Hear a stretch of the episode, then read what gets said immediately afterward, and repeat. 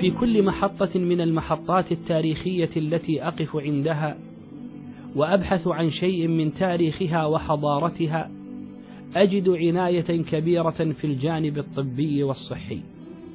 وليس هذا الأمر وليد اليوم وإنما هو أمر تلقته الأمة كابرا عن كابر منذ فجر مبكر من تاريخ الدولة الإسلامية. فماذا قدم العثمانيون للأمة؟ في الجانب الطبي. من أعظم الأشياء التي كانت محل عناية الدولة العثمانية منذ نشأتها وعبر تاريخها ما يتعلق بالجانب الطبي.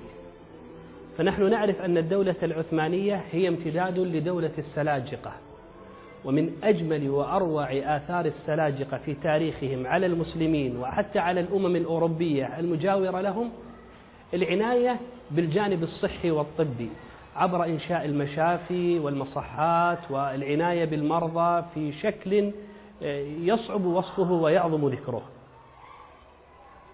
العثمانيون جاءوا امتداد للدولة العثمانية للدولة السلاجقة واهتموا بالجانب الطبي منذ نشأتهم. أقف الآن في المرادية بقرب جامع مراد وهو عبارة عن مجمع يجمع المسجد والمدرسة وبعض المرافق والغرف الملحقة به وهناك جزء منه يتعلق بالجانب الطبي حول الآن إلى مشفى وإن كان جزءا في السابق من الجامع.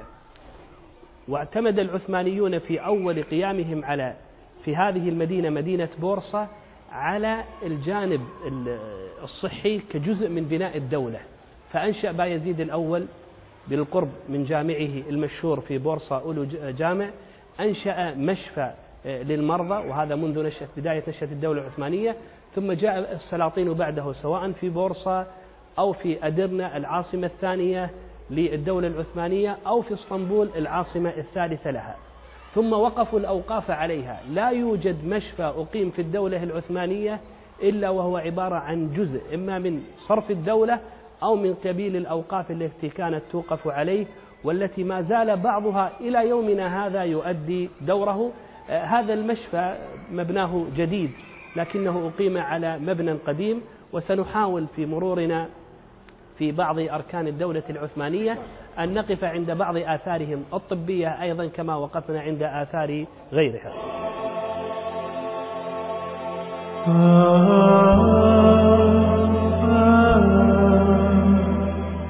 عرفت المؤسسات التي يدرس فيها علوم الطب ويتم تدريس الطلاب فيها في شتى أنحاء العالم الإسلامي بدور الطب ودور الشفاء ودور الصحة ودور العافية وغير ذلك من الأسماء. من أعظم ملامح الطب في الدولة العثمانية أنه لا يقتصر على إقامة مشافي لعلاج المرضى.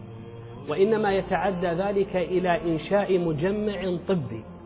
وهذا المجمع الطبي يشتمل أولا على جامع لأداء الصلاة ثم يشتمل على حدائق ومتنزهات للمرضى ويشتمل أيضا على غرف للمرضى والأطباء وغير ذلك ويضاف إلى المجمع الطبي نفسه وهو الذي أولاه العثمانيون منذ نشأة الحركة الطبية في دولتهم يشتمل أيضا على إقامة أماكن للتعليم الطبي.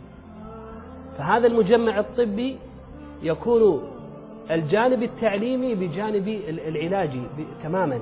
ولذلك أنشأ غير واحد من السلاطين كبيازيد الأول ومحمد الفاتح وبيازيد الثاني وغيرهم من هؤلاء السلاطين أنشأوا مجامع طبية كانت تقدم خدمات تعليمية وخدمات علاجية. بدأت هنا في بورصة وفي أدرنا أيضا بايزيد الثاني أنشأ مجمعا طبيا ضخما أوعز لمهندسه خير الدين بإنشاء مجمع طبي على نهر الفولجا يقدم الجانب التعليمي والجانب العلاجي ليسبق الطب السويسري في هذه الطريقة بأكثر من خمسمائة عام. لقد وجدنا عددا كبيرا من دور الشفاء في الأناضول أنشئت قبل العثمانيين من هذه الدور. لقد وجدنا في كثير من المدن التي كانت تعيش في ظلال الدولة العثمانية رعاية كبيرة في تقديم هذا الجانب. وأول دار للشفاء أسسها العثمانيون هي دار الشفاء التي أسسها السلطان بايزيد الصاعقة بمدينة بورصة. ثم أسس السلطان الفاتح دارا للشفاء بمدينة اسطنبول والسلطان بايزيد الثاني عددا من دور الشفاء في اسطنبول أيضا. وقد كانت أول مدرسة للطب أنشئت بمدينة بورصة تحمل خواصا معمارية فنية تميز بها العثمانيون.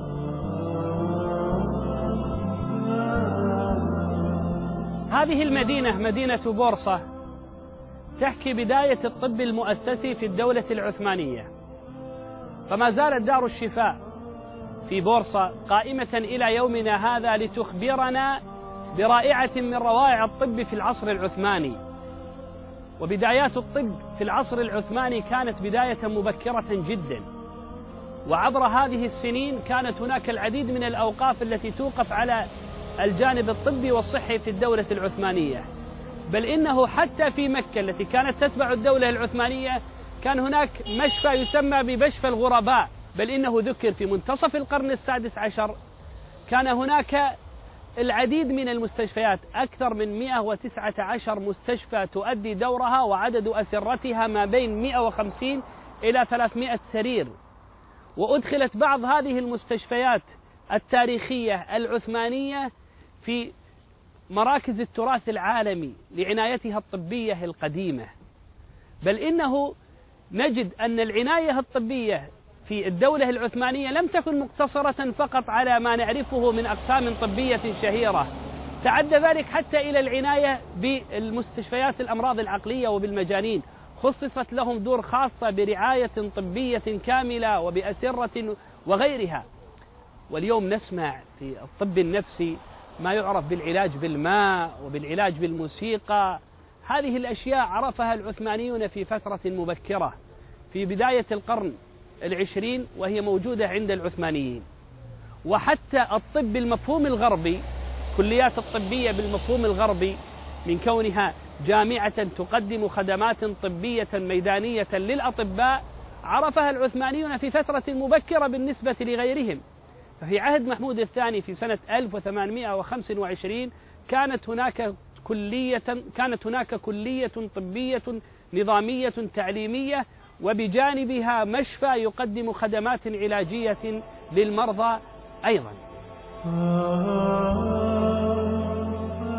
وقد نالت دور الطب في عهد الدولة العثمانية شهرة واسعة خلال فترة قصيرة.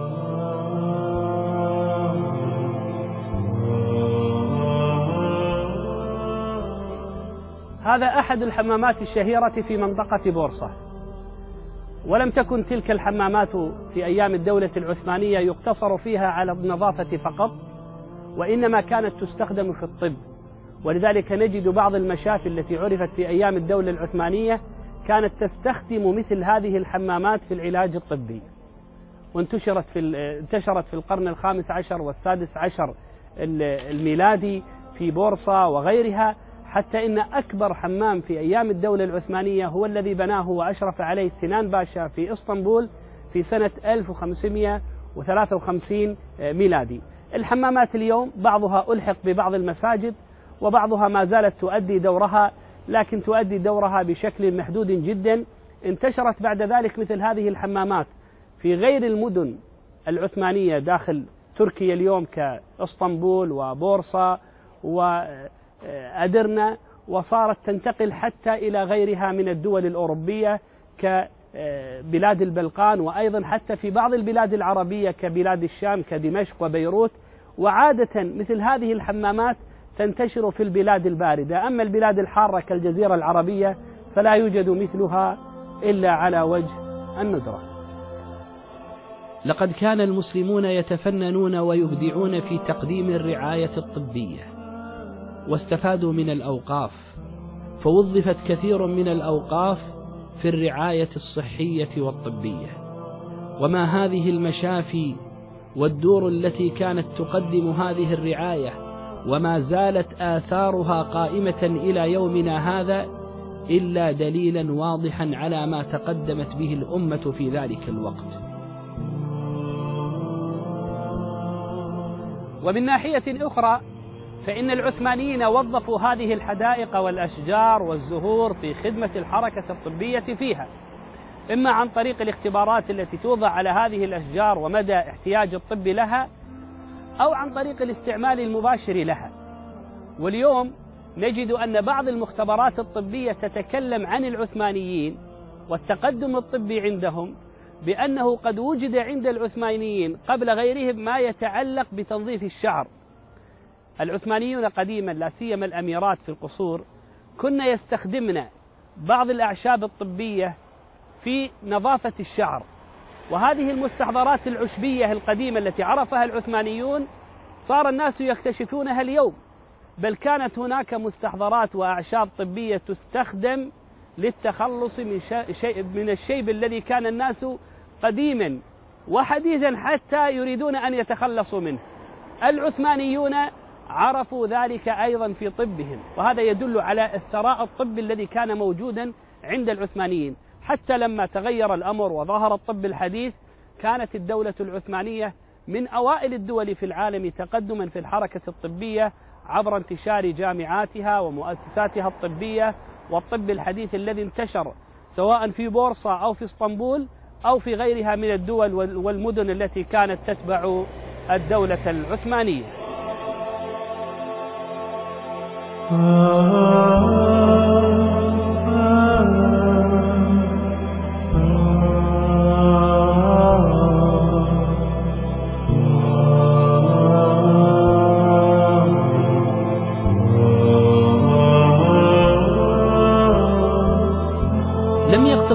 الاهتمام في هذه المستشفيات على الأمراض البدنية بل عمد أطباؤها على معالجة الأمراض النفسية أيضا. فأقاموا مشافي تعنى بالجانب البدني ومشافي أخرى تعنى بالجانب النفسي والعقلي وصرفوا لها الأموال الطائلة وتنافس فيها الخلفاء والأمراء والأميرات والتجار والوجهاء وعامة الناس كل يريد أن يكون له دور في الرعاية الطبية في الدولة العثمانية. شددنا الرحلة من بورصة إلى إسطنبول إلى أدرنا هنا لنوثق جزءا من تاريخ الطب في الدولة العثمانية ووقفنا عند هذا المبنى الشامخ الذي كان وما زال يعكس لونا من ألوان المعمار في تاريخ الدولة العثمانية. ثم هو ليس مبنى مجردا عن محتواه وإنما هذا المبنى كان يمثل تحفة فنية ومعنوية أيضا لأنه هو الذي كان يسمى بدار الشفاء في عهد السلطان بايزيد الثاني الذي أنشأه في أدرنا هنا لتقديم الخدمات الطبية الدوائية والإرشادية من جهة ولتعليم الطب من جهة أخرى. في هذه في هذا المكان وفي هذه الجامعة وبالقرب من أحد فروع الأنهر وبجانب هذه الحديقة الغناء والأرض الجميلة كان الأطباء هنا يوظفون هذا المنظر الرائع في تقديم الخدمات النفسية العلاجية كان المريض يخرج إلى هذه الحديقة ويتلقى العلاج النفسي و باصوات هذه الطيور وخرير الماء والعشب الأخضر هو نوع من أنواع التأهيل النفسي الذي يتلقاه المريض. حينما نتكلم عن دولة كالدولة العثمانية التي تقدمت في ألوان الحضارة في كل شيء لا يعجزها أن تختار مكانا مناسبا لتلقي المريض النفسي. للعلاج. هناك فرق كبير بين اختيار مثل هذا المكان في هذه الأرض المنبسطة الخضراء وبين من يختار مكانا للمرضى النفسانيين بعيد عن كل سبل الراحة والتأهيل النفسي كانت وستظل الدولة العثمانية أنموذجا رائعا في تقديم الخدمات الطبية النفسية وغير النفسية أيضا. وأبرز الصفات المعمارية للمشافي العثمانية كونها جزءا من المجمع الذي يضم بالإضافة إلى المشفى الجامع والمدرسة ومركز الإدارة والمطبعة ودار الضيافة والحمام والسوق والمكتبة. وتعتبر دار الشفاء التي بناها المعماري خير الدين في أدرنة بأمر من السلطان بايزيد الثاني فريدة في تاريخ المستشفيات. فقد أنشئت ضمن المجمع على ضفاف نهر طونجة على ساحة خضراء مما يدل على أن العثمانيين قد أولوا الجانب الطبي عناية كبيرة جدا. وما زالت الآثار العثمانية الطبية قائمة إلى يومنا هذا لتحكي لنا لونا آخر من ألوان الحضارة العثمانية. وثق تاريخ مؤسستك وثق تاريخ عائلتك وثق تاريخك الشخصي. آثار للأعمال التاريخية والتوثيق. فريق متخصص وذو خبرة طويلة متميزة. استلم توثيقك على شكل فيلم تسجيلي أو كتاب بإشراف الأستاذ عبد العزيز العويس. آثار للأعمال التاريخية.